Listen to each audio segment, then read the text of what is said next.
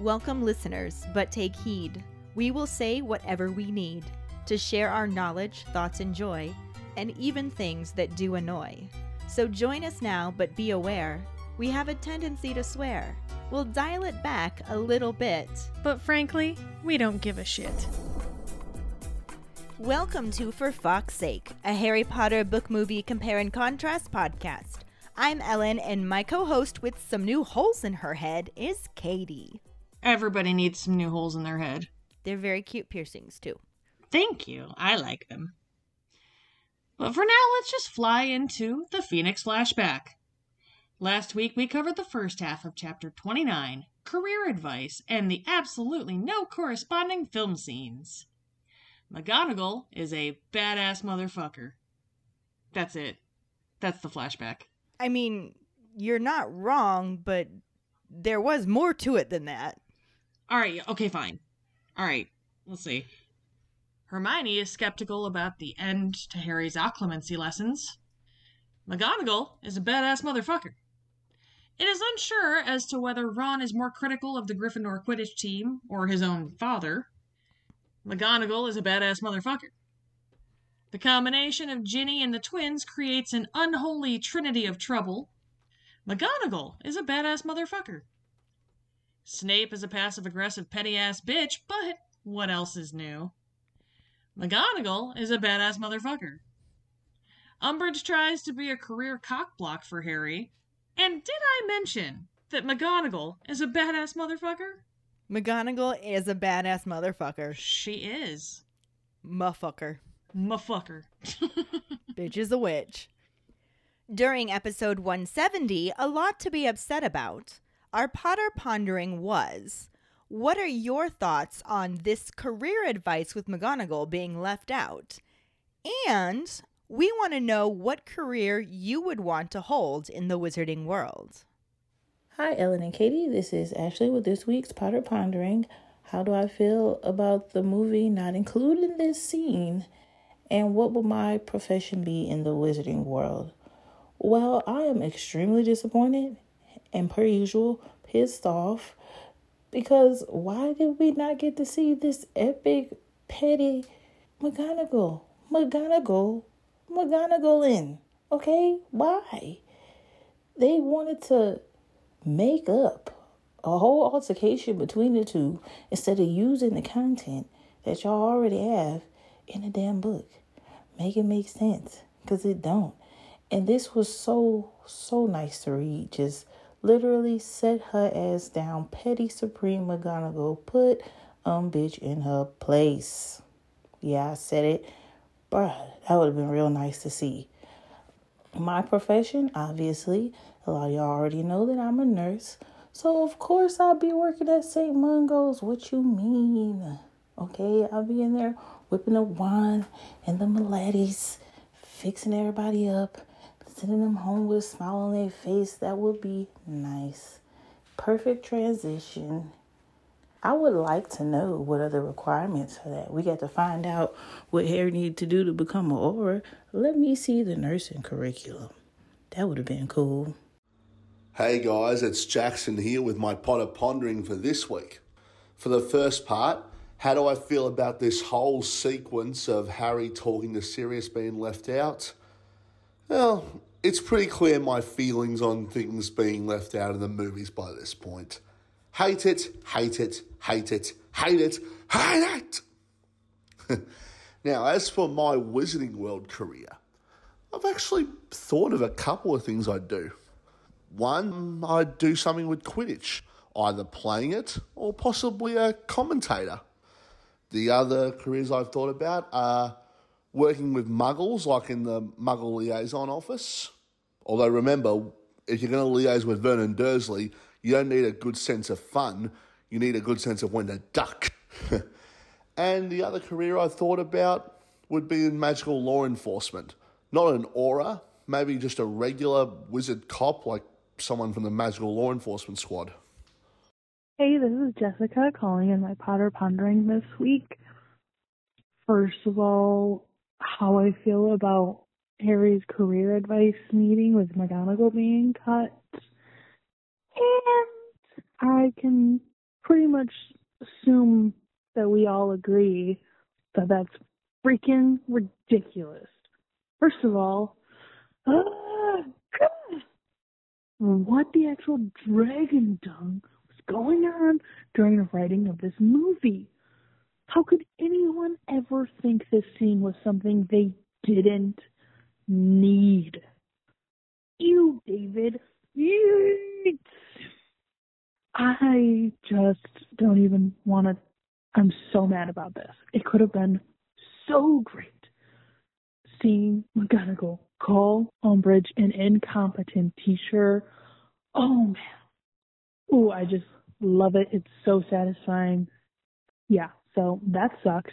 Anyway, what job would I want in the magical world? I probably want to do something along the lines of magical creature, something or another, maybe join the ministry and work to give magical creatures more rights, possibly change the department name from the regulation and control to regulation and rights of magical creatures, and maybe even like eventually give the more sentient beings, I guess, like centaurs, house elves, and werewolves, their own branch separate from the control of magical creatures like dragons and thestrals and trolls and shit because they're not really on the same level at all and shouldn't be lumped together. And if we go by certain law that I usually ignore, Hermione like ends up being the Minister of Magic. So I think she would help in making those changes. But yeah, probably I mean, if I'm not teaching at Hogwarts, I'd probably do that. But I mean, it would be really cool to be one of the, you know, professors, maybe magical creatures professor. I don't know. Difficult question. I'm I'm excited to hear what everyone else has to say. So, hi. Thank you so much for your responses. Our trivia question last week was Who is in the kitchen when Harry's head appears in the fire to talk to Sirius? It's Lupin sitting at the kitchen table, not Sirius. But he does go to get him so Harry can talk to him. Congratulations goes to Megan Slater. Woohoo! She is up to three weeks in a row. I think she can keep this going. Do you think she can keep this going? We shall see. For now, let's dive into the second half of chapter 29 career advice and the corresponding film scenes that don't really correspond or really fit anywhere else. Chapter 29 Career Advice, Part 2. As Harry hurries down the corridor, he can hear Umbridge and McGonagall shouting at one another, and the former is still breathing like she ran a race when she arrives in Defense Against the Dark Arts that afternoon. As they are all getting their books open, Hermione again tells Harry that she hopes he has thought better of his plans, since Umbridge already looks like she's in a bad mood. She does occasionally glower at Harry, who just keeps his head down as he imagines how McGonagall would react if he gets caught trespassing in Umbridge's office just hours after she vouched for him. He considers returning to Gryffindor Tower and just hoping for a time during the summer holiday to talk to Sirius, but the very idea feels like a lead weight in his stomach. Plus, Fred and George already have the diversion planned, and he's set with the knife from Sirius and his invisibility cloak. He is still concerned about being caught, and Hermione keeps reminding him about Dumbledore sacrificing himself so Harry could stay at school, begging him not to do it. He isn't sure what to do, and Ron isn't really willing to give his opinion one way or the other, though he does tell Hermione to give it a rest since Harry can make up his own mind. His heart starts racing as they leave the classroom, and partway down the corridor, they can hear the unmistakable signs of the diversion. When Umbridge hurries out of her classroom and heads the opposite direction with her wand out, Harry knows that it's now or never. Hermione gives a final plea, but Harry is decided and runs off to Umbridge's office. He hides behind a suit of armor and pulls his cloak and the knife out of his bag. Once invisible, he creeps back to her office door and slides the blade of the knife into the crack of the door. With a tiny click, the door swings open and Harry ducks in, closing it behind him.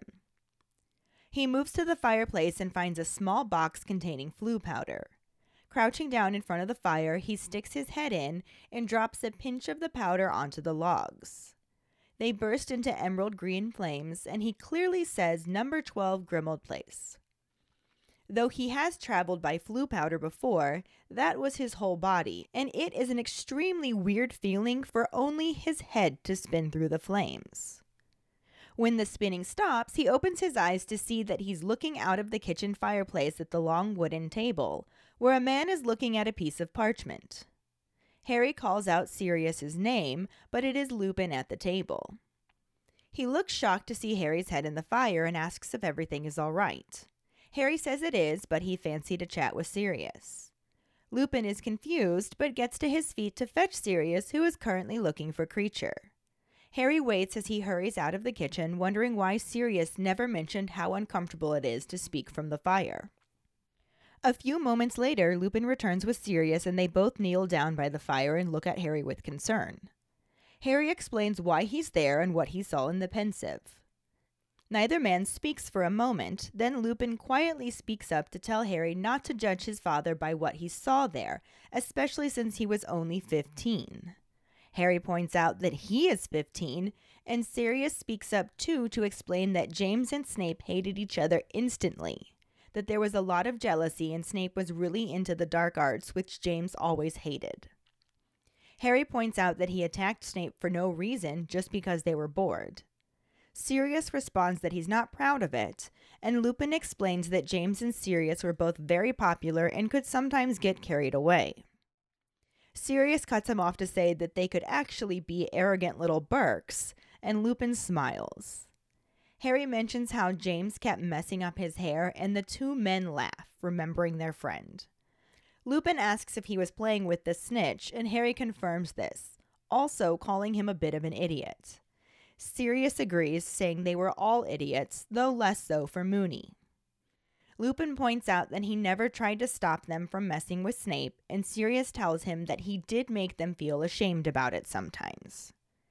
Harry then brings up how his father kept looking at the girls by the lake, and Sirius shrugs, commenting on how James couldn't resist showing off when Lily was around. Harry then asks why she married him since she hated him, but Lupin and Sirius both explain that she didn't and started going out with him in their seventh year when his head deflated a little and he stopped hexing people for fun. Harry asks if that included Snape, and Lupin admits that Snape was a special case, since he never missed an opportunity to curse James either. When Harry still looks concerned, Sirius tells Harry that James was the best friend he ever had and a good person who grew out of being an idiot. Harry heavily agrees, adding on that he just never thought he'd feel bad for Snape. This makes Lupin ask how Snape reacted, and when Harry tells them that he ended occlumency lessons, both men are outraged and insist that Harry needs to go back to him and insist he start the lessons back up. Harry says he can't do that, Snape will kill him, but Lupin just sternly reminds him that nothing is more important than him learning occlumency. Harry is annoyed but agrees that he will try. They are cut off when he hears some distant footsteps and asks if Kreacher is coming down the stairs. Sirius says he isn't, that it must be someone on Harry's end. So Harry declares that he better go and pulls his head out of the fire. He feels the weird spinning feeling and then finds himself in Umbridge's office with just enough time to pull his invisibility cloak over himself as Filch opens the door, thrilled that he has approval for whipping. He finds a piece of parchment in a desk drawer, kisses it, then hurries back out, clutching it to his chest. Harry jumps to his feet and hurries after him, after making sure he's completely covered by his invisibility cloak. Once on landing down, Harry pulls off the cloak and shoves it back in his bag. He joins up with what seems to be the rest of the school, including teachers and ghosts, standing around the walls in a ring which is covered in something that looks like Stinksap. They're watching Fred and George, who are cornered by the Inquisitorial squad. Umbridge, who is only a few stairs in front of Harry, addresses the twins, wondering if they think it is amusing to turn the corridor into a swamp. Without an ounce of fear, Fred tells her that it is pretty amusing. Filch shows up with the form and begs her to let him whip them now. She agrees and tells Fred and George that they're about to learn what happens to wrongdoers in her school. Fred insists that he doesn't think they are and turns to George, saying he thinks they've outgrown their full time education. George agrees, and they decide that it's time to test their talents in the real world. Before Umbridge can say anything else, they raise their wands and say Accio brooms. After hearing a crash in the distance, Harry ducks just in time to avoid Fred and George's broomsticks flying down the corridor to the twins. When they stop in front of them, they both mount their broom and tell Umbridge that they won't be seeing her and to not bother keeping in touch. Fred then looks around at all of the students and announces that they can get their own portable swamp from their new premises for Weasley's Wizarding Wheezes, number 93 Diagon Alley. George adds on that they will give special discounts to Hogwarts students who swear they will use the product to get rid of Umbridge, who he calls an old bat. Umbridge shrieks for someone to stop them, but it's too late as Fred and George kick off the floor and hover 15 feet in the air. Fred looks across the hall at Peeves and instructs him to give her hell from them. Peeves, whom Harry has never seen take an order from any student, sweeps his hat off in salute as Fred and George fly out the open front doors to tumultuous applause. The movie section picks up right after Harry is told to leave Snape's office after their disastrous occlumency lesson. He hesitates in the corridor, recovering from the ordeal a bit, but is distracted when he hears a voice ask someone what their name is. As another voice responds, Michael, Harry looks behind him and sees Fred and George comforting a crying kid on a bench in the corridor. They are showing the boy their own scarred hands, letting him know that it isn't as bad as it seems and is fading already. Harry begins to walk towards them, but before he can say anything, they are interrupted by a him him and all look to the end of the hall to see Umbridge standing in the doorway. Harry takes several steps towards her, and Fred and George get up and stand behind him as Umbridge informs Potter that she's told him before that naughty children deserve to be punished. She gives a self satisfied little smirk before slowly turning and walking away. Fred tells George that he's always felt their futures lie outside the world of academic achievement and George responds that he's been thinking exactly the same thing.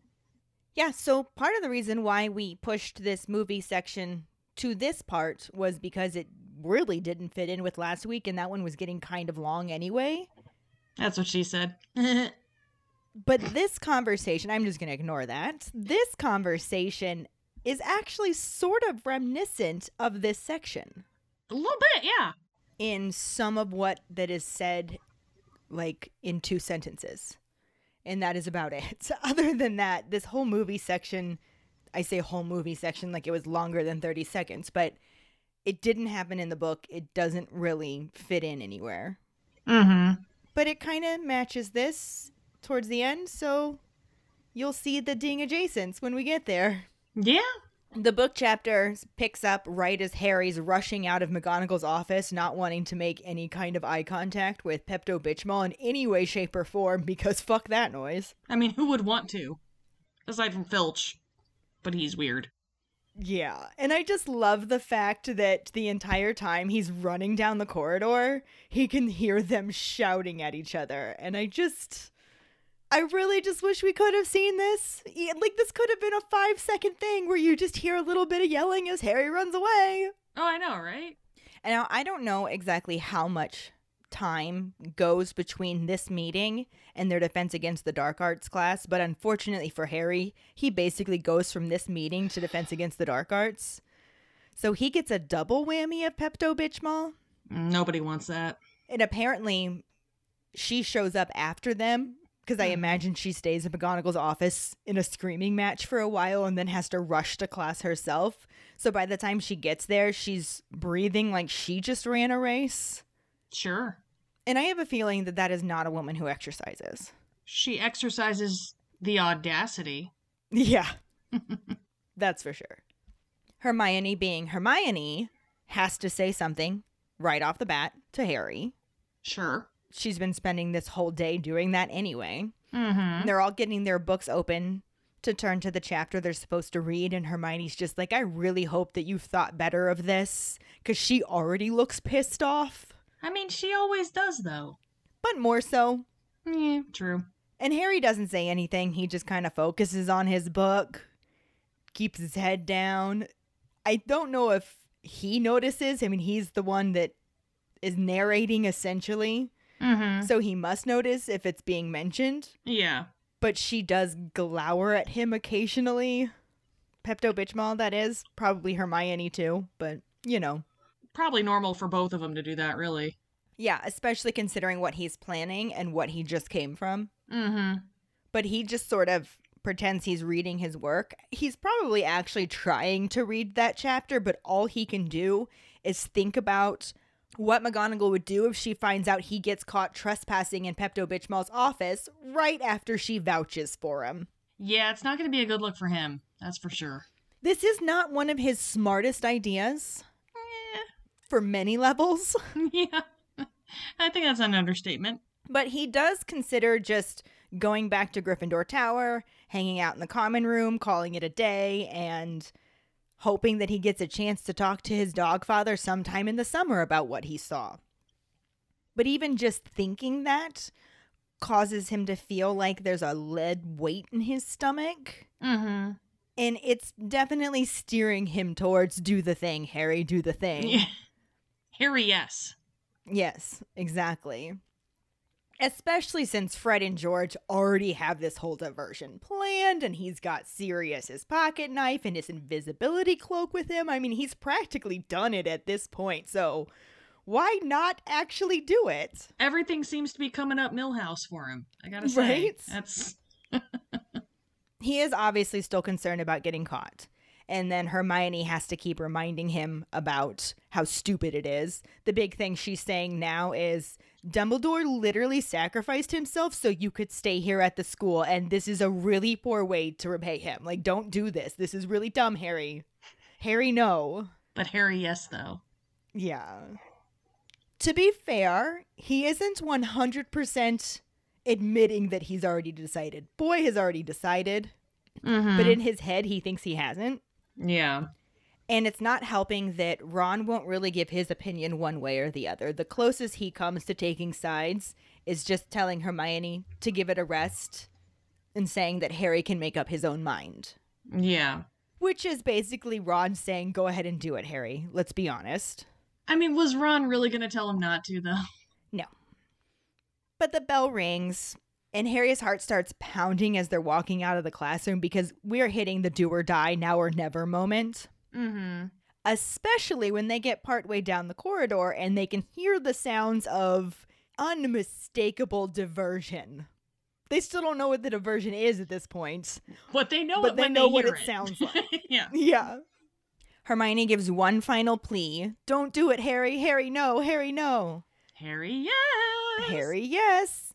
He's decided. He just turns the opposite direction and runs off to Pepto Bitchmal's office, hides behind a suit of armor when he gets closer so that he can get his cloak and the knife out of his bag, Mm-hmm. As you do. hides himself under the cloak, makes his way up to her office door, and the knife just works by opening it and inserting it into the crack of the door and just sort of like wiggling it downward over the lock. So it's like a credit card. And he hears a magical click and the door swings open. Sure. So he goes in, shuts the door behind him, makes his way right over to the fireplace, finds the box that has the Floo powder in it, kneels down and sticks his head into the fireplace, which I assume is not lit at this point because that would be dumb. Harry's not the smartest, but I do think he's smart enough He's not in Ravenclaw, no. to not be that dumb. But he grabs that pinch of Floo powder and throws it onto the logs, which then burst into the Mhm. emerald green flames. And since his head is already in the fireplace, it just immediately starts doing that spinning thing the moment he says number 12 Grimmauld Place, which he does so very clearly and does not end up with his head floating in a Knockturn Alley fireplace. Always a good thing. Yes. So he has traveled by Floo powder before and isn't completely unfamiliar with that spinning sensation that happens. Mhm. But this is the first time that it was just his head, and apparently that's even weirder, which I would imagine would be the case. Yeah, I'd imagine so. I don't know that I could do that. Just knowing that like my body is unprotected behind me somewhere would freak me out. Yeah, I wonder if it like actually detaches your head briefly or if there's like some weird magical connection. Like the whole thing is just very odd. Even if it doesn't actually detach your head, which I mean, that seems odd, but even if it doesn't, it's still like your head is still in this fireplace and you don't know what's going on behind you, and I don't like that. No. That makes me very nervous. no, and it's not like he relocked the door behind him or anything. Right, of course not, because why would he? That's just silly. But like he seems to have this habit of putting his head places and just leaving his body like completely unprotected. Like he puts his head in the Pensieve, as Snape calls it, and the Pensieve. Yeah, but I think he still like full body falls into it. I don't know if it's just his head hanging in the water I always thought it was just his head hanging in the water. Hmm. Because he feels the whole sensation of falling. Well, true. Whereas this time it's just his head spinning. Either way, It's still strange. And when the spinning stops, he opens up his eyes and he's looking into the kitchen of Grimmauld Place Mhm. and sees a man sitting at the table. So he calls out Sirius's name, but it's actually Lupin at the table. which was our trivia question. It sure was. He looks really shocked when he sees Harry's head just hanging out in the fireplace. And it, of course, wants to know if everything's all right. Like, that is the first question you ask somebody who illegally uses Floo powder Sure. to come talk to his dog father. Yeah. Why not? Right? Harry assures him that everything's fine. He just fancied a chat with Sirius because that's practical. No big deal. Lupin is rightfully confused, but is also smart and says he'll just go fetch him, tells him that he's currently up in the attic looking for Kreacher. And Harry just sort of waits as Lupin hurries away and eventually comes back. And in that time, though, he's just like kneeling on the floor of Umbridge's office with his head in the fire. And he's like, How come my dog father never mentioned how uncomfortable this is? I don't know. Maybe he just likes being on his knees. Maybe. So he didn't think it was that uncomfortable. Who knows? Just saying. We don't know what Sirius does. No judgies. No way. But when Lupin comes back with Sirius, they both kneel down next to the fire to be closer to Harry and look at him with concern, which is what you do in this situation. It's completely understandable. Definitely. And so Harry tells him, because he knows he has limited time and has already lost probably about five minutes of the 20 that Fred and George guaranteed him. Mm-hmm. So he explains just, hey, Yeah. this happened, and I saw this in the Pensieve. And just, you know, regales them with the whole tale that I'm sure they remembered, but also probably didn't impact them the same way it impacted Snape. Like this was just Tuesday to them. Yeah. They were just kind of like, meh, it was another day. Although Tom called in the pondering last week, Mm-hmm. and he made a really interesting point about how the reason this was Snape's worst memory wasn't because he was bullied. He said he was pretty sure that they all did worse to Snape than that. Like he brought up the fact that they sent him Mhm. down the Whomping Willow when Lupin was actually a werewolf. Yeah. Very true. And he thinks that this was Snape's worst memory because he called Lily a mudblood. You know, that's a really good point, actually. And it would make sense. Yeah. Considering all of the guilt that he feels Yeah. for Lily. Yeah. I liked that. And the one downside about us inserting the ponderings right before the episode goes out is that we don't always mm-hmm. have a chance to respond to them. So I wanted to make sure to mention that because I thought that was a really neat point. Yeah, I like that. I like that a lot. Head Headcanon accepted. Fuck yeah. Thanks for that one, Tom. Well done, sir. You're a gentleman and a scholar. Yep. But anyway, Harry explains this whole story, and neither Lupin or Sirius have anything to say at first. And then Lupin finally just says, I really hope that you don't judge your father by what you saw there. He was only 15. And Harry's just like, What the fuck? I'm 15. Yeah. It's a very boys will be boys. Which is a fair point. Like, oh, your dad, he was just such a pip. When it really, it's like, mm, yeah. And to be fair, they both had very different upbringings. yes. James's upbringing definitely came with some audacity. Yeah.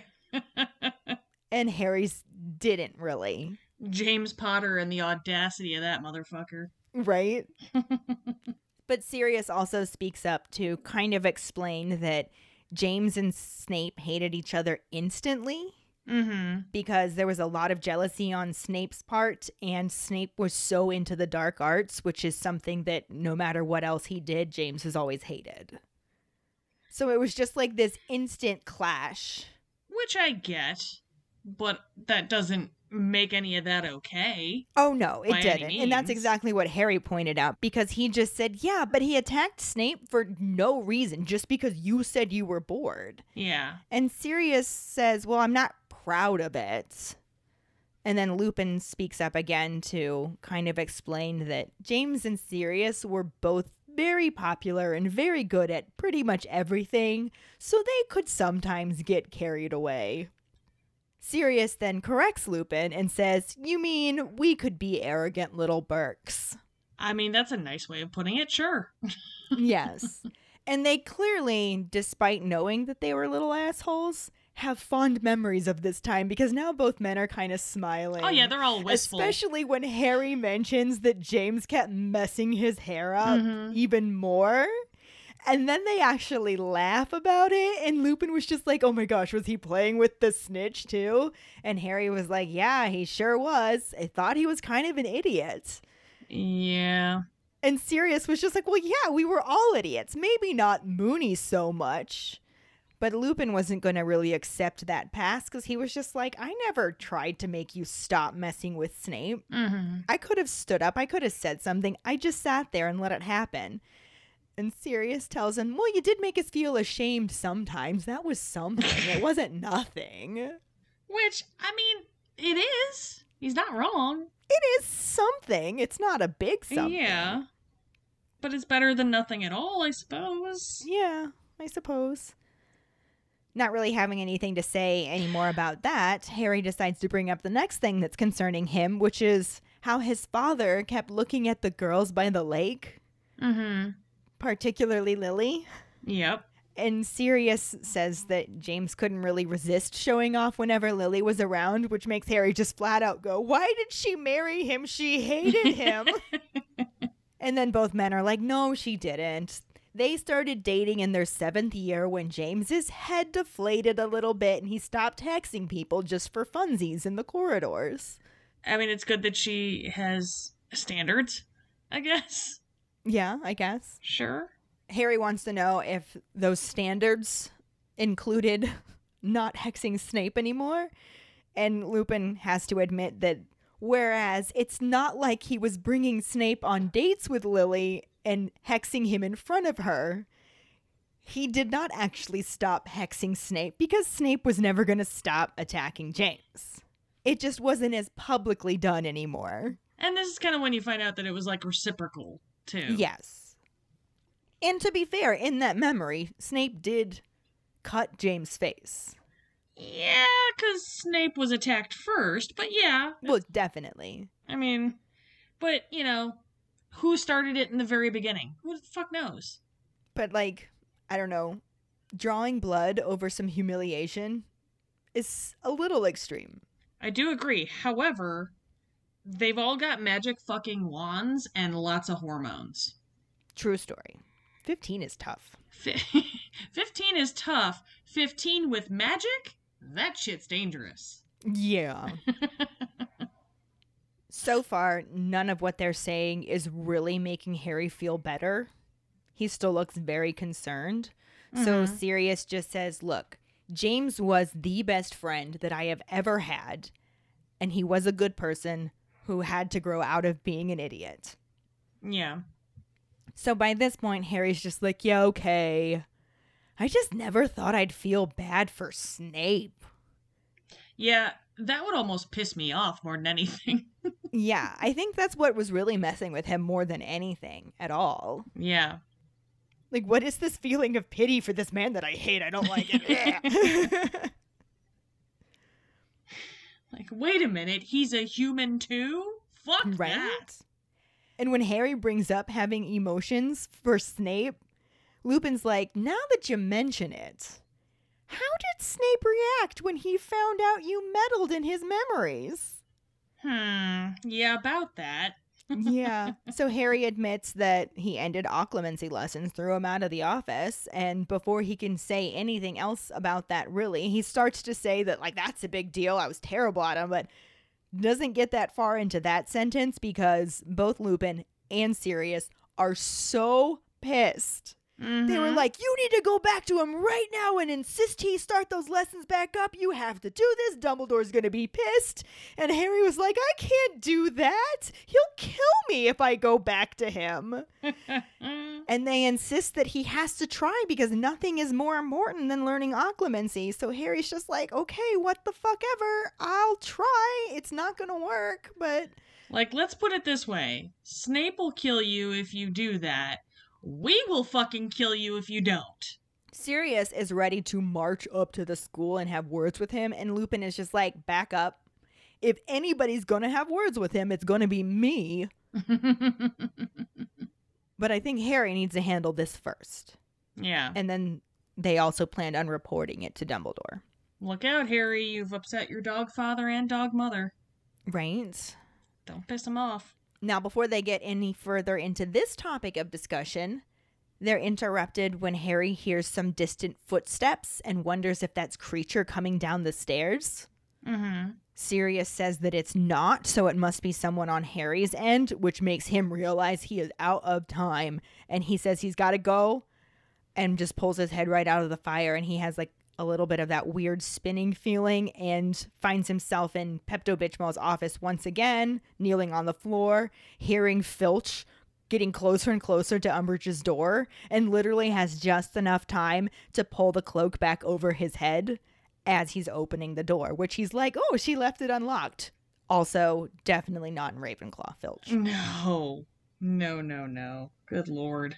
On the plus side, even if he had been in Ravenclaw, he was far too distracted in excitement because he has approval for whipping. Yeah. And he's practically singing about it as he walks into the office. Just like, approval for whipping, approval for whipping. They're finally going to get what they deserve. That sounds so dirty. Approval for whipping. Only to you. I mean, yeah. but Filch goes right into Pepto Bitchmall's desk, rifles through one of her drawers, pulls out a form, which must be the approval for whipping form. yes. Just to make it a little dirtier for you, he kisses said form Yeah, yeah, he does. and then clutches it to his chest as he basically skips back out of the room. Oh, he's gonna do dirty things with that piece of paper, man. Mm-hmm. And the whip that he uses. And the whip. Yep. Filch should not be around children. No, he definitely should not be around children. There's a few people in this building like that, there is. especially this book. Yes, definitely. But needing to get out of this situation now and having got as much of the information that he possibly could, Harry hurries after him as well after he makes sure that he's still completely covered by the cloak. Mm-hmm. And he goes down the stairs towards the entrance hall, which is where everybody is gathered. Mm-hmm. and pulls his cloak off, shoves it back in his bag so that he can just kind of blend in with the crowd. And it's very similar to the day that Trelawney got sacked, the way that everybody is just like in one big circle watching what's going on. Except this time, that one big circle is around what they say looks like Stinksap. Yeah. And it's Fred and George that are in the middle, having been cornered by the Inquisitorial squad. And then Pepto Bitchmal herself speaks up, and Harry realizes that she's actually only a few stairs in front of him. Awkward. So he's basically got front row seats at this point. yeah. Right time, right place. Right? But Pepto Bitchmal wants to know if it's amusing to turn the corridor into a swamp. I mean, fucking yeah. And I know that we get something kind of similar to this scene a little bit later in the movie, and we'll come back and talk about that mm-hmm. when we get to it in the movie because they placed it at a time that really didn't line up with this, Yeah. as we've mentioned before. So we'll talk about it a little bit more then, too, obviously. But I have to say that it wasn't this still. Mm-hmm. And that is so disappointing to me because I would have loved to see Fred look right at Pepto Bitchmal with zero fear in his face to just say, Yeah, pretty amusing. now that you mention it, I'm quite tickled. Hmm. yep. And then Filch shows up with the form and he's just like, Let me do it now. Let me do it now. This is just getting dirtier and dirtier. Anyway, Filch wants to whip them for their wrongdoing, and Pepto Bitchmal says that they can, and she tells Fred and George that they're about to learn what happens to wrongdoers in her school. You gonna learn today. Because she's getting way too big for her blush britches. Ellen, stop. I beg of you. About to learn what happens to wrongdoers in her school, and Fred's just like, you know, I don't think we are. Y'all fucked around, now you gonna find out. Nope, I don't think we are. No. Just turns to George and says, I've been thinking that we've outgrown full time education. And George just like, yep, you know what? I've been thinking the same thing. Let's test our talents in the real world. Which we do kind of hear that in the movie. Yeah, it is a little bit so- similar ish. Yeah. We're getting there. Mm-hmm. You know that Pepto Bitchmal really wants to say something else, but she doesn't get the opportunity to because the twins have this plan to a T. And in unison, in their twin tandem talk, they say Accio brooms. And following the sound of a very loud crash in the distance, their broomsticks just come flying down the corridor, down the stairs. Harry has to duck to avoid getting hit by them. I really hope some people did get knocked out of the way by these brooms. Right? And then they come screeching to a stop right in front of the twins, who Mhm. mount them and proceed to tell Umbridge that they won't be seeing her and not to bother keeping in touch. Fuck y'all and this popsicle stand. Yeah. That's basically what's going on. So long, and thanks for all the fish. then what is quite possibly my favorite part of this section just the way it ends it's just such a great little mic drop moment for the twins and Mhm. peeves because firstly fred announces to all of the students that if any of them would like their own portable swamp, they can get it from their new premises of Weasley's Wizarding Wheezes at number 93 Diagon Alley. George tacks on that they will give special discounts to any Hogwarts students who swear they're going to use the products to get rid of this old bat. God damn it, they're Right in front of her. Right in fucking front of her. Which, of course, makes that old bat shriek for somebody to stop them, but they've already kicked off the ground. They're hovering 15 feet up in the air because, you know, Yeah. castle. Nice tall ceilings, very lofty. There's no seizing the boys at this point, let's just say that. No. And before they make their grand exit, Fred looks across the hall at Peeves, who's just hovering there watching the mayhem, and tells Peeves, Give her hell from us. Mm-hmm.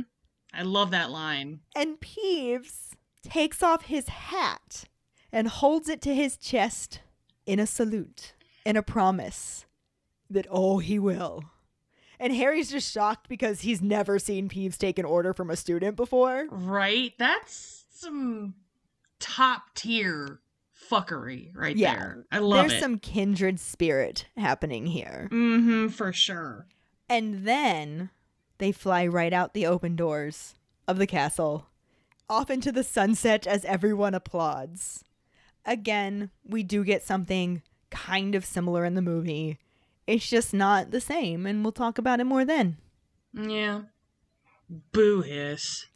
But what we do have to talk about now is the movie section picking up right after the clusterfuck that was Harry's last occlumency lesson with Snape.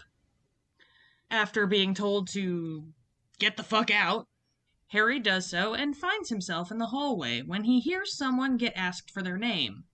A small voice says Michael, and Harry turns to see the twins comforting a sobbing young boy. Side note, We should probably bring this up now. Yeah. I literally thought that he was saying Nigel.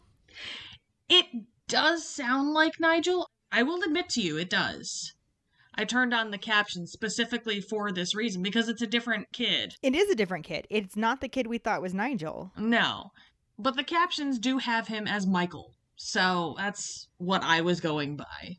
Yeah, well, Michael, Nigel, either way, neither one of them were in the books. So, meh. So fuck that kid. that's not how it happened in the book. yeah, well. Tell this part to join the fucking club. But anyway, the twins are trying to lighten this kid's spirits by showing off their own deformities and attempting to convince him that permanent scarification isn't really all that bad. No, chicks dig scars. Yeah, the pain goes away after a while. You're fine. Don't be a bitch. Come on. Harry starts in their direction, but is stopped by his balls retreating right back up into his body at the sound of Pepto Bitchmall's passive aggressive expectoration. That's coughing, for anyone who's wondering. Him, him. Him, him. This brings all of their attention to the doorway she's standing in, just looking like the biggest bitch to ever have bitched. So Harry starts in her direction, followed by the twins, when she tells him that, as previously mentioned, bitches get stitches and permanent disfiguration. And then, with the shittiest of shit eating grins, turns on her heel and pieces out.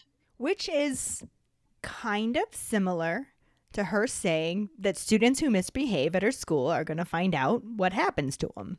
Fuck around and find out. Bitches get Yeah. stitches. Not really, though, but kind of. I mean, exactly. it is ding adjacent. Naughty children deserve to be punished. That's creepy. She's creepy. Yes, she really is.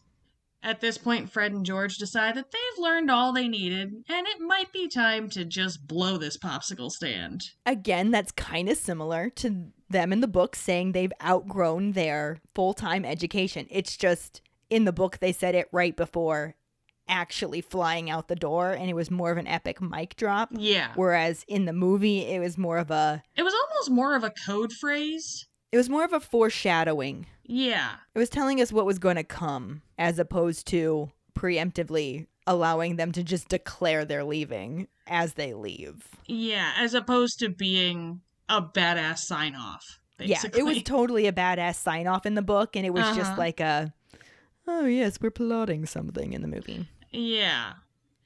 And of course, we didn't have a Peeves or anything, so it's not like they right? could say shit to him. But So disappointing. I know.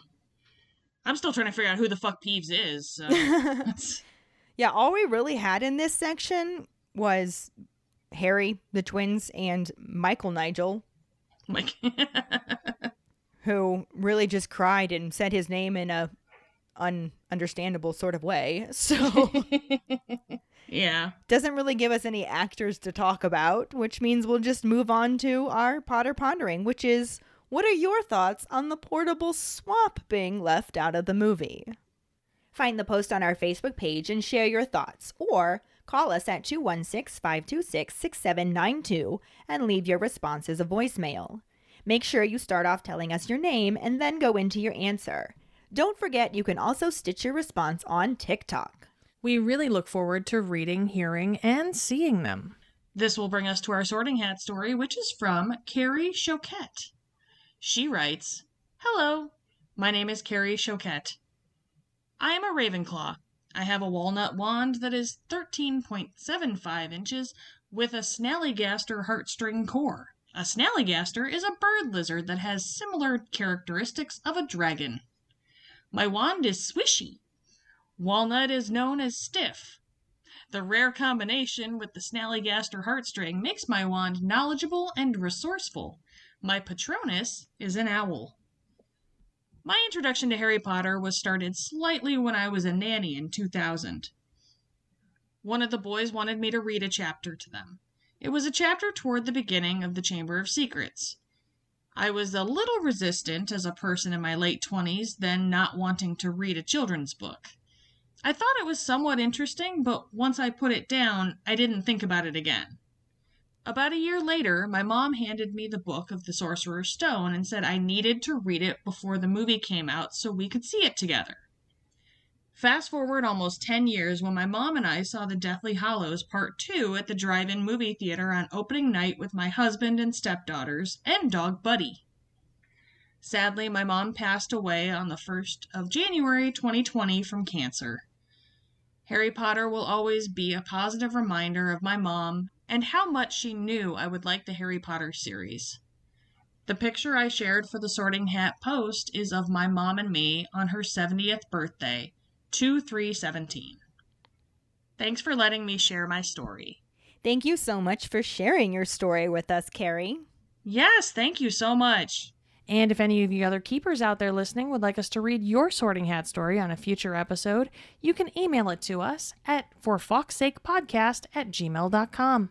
Let us know your house, wand, patronus, how you got into Harry Potter, and anything else you might want to share with us. Or you can message it to us over social media. This week's trivia question is Which teams are playing in the final Quidditch match of the season? The first one who responds with a correct answer and the code word hashtag new optimism will get a sticker. Another way to get a sticker is to rate and review us through iTunes or Facebook. Make sure to email us at forfoxsakepodcast at gmail.com to let us know you did, and we will get back to you to figure out which sticker you want and where to send it. Don't forget to find us and follow us on Facebook, Twitter, and Instagram at FoxSakePod. Following us on Podbean at foxsakepod.podbean.com will get you the episode as early as possible and give you a leg up in answering the trivia question. You can also go to our website at forfoxsakepodcast.com to check out our For Fox Sake and Harry Potter related merchandise for sale. Don't forget to subscribe to our YouTube channel where we post our weekly podcast episodes, cooking show episodes, vlogs, bloopers, and other random videos. If you would like to support us as a patron, you can sign up on patreon.com slash foxsakepod. $2 and up a month will get you some awesome perks like For Fox Sake swag, access to patron-only Facebook groups, chats, our Discord channel, virtual hangouts, and more. As always, any support you can give is greatly appreciated, even if it's just telling your Harry Potter friends about us. And if you don't have any Harry Potter friends, there's another reason to join our Patreon because you will meet some of the best Harry Potter people ever. I mean, just the best people ever, really. There's that too. Period. End of sentence. And join us next week when we talk about the first half of Chapter 30, Grawp, and no corresponding film scenes since the only ones that do actually correspond with the second half of the chapter. Thanks for listening. We hope you hear us again. I'm Katie, I'm Ellen. and in the meantime, Keep calm and Harry on! oh, for fuck's sake.